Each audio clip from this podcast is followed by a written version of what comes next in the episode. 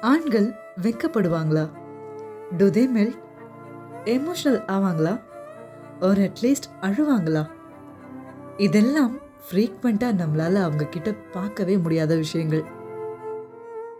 அவங்களுக்குள்ள இந்த மாதிரி உணர்ச்சிகளும் வருமான்னு முதல்ல கேட்டா கண்டிப்பாக வரும்.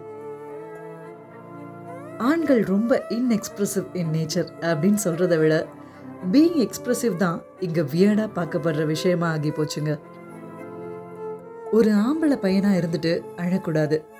எப்பையும் நல்லா கம்பீரமா இருக்கணும். எந்த உணர்ச்சியும் ஈஸியா வெளி காமிச்சிட்டா வீக்னு எல்லாரும் கிண்டல் பண்ணிடுவாங்கன்னு ஒரு ஜெண்டர் டெஃபினேஷனாவே மாத்திட்டோம். ஒரு ஆண்னா இப்படிலாம் தான் இருக்கணும்னு அவங்கள ஃபுல்லாக சித்தரிச்சிட்டு இன்னொரு பக்கம் நீ எக்ஸ்பிரசிவா இல்லைன்னு சொன்னா என்ன அர்த்தம்?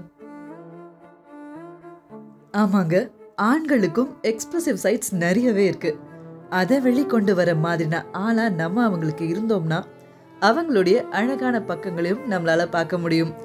ஹாப்பி மென்ஸ்டே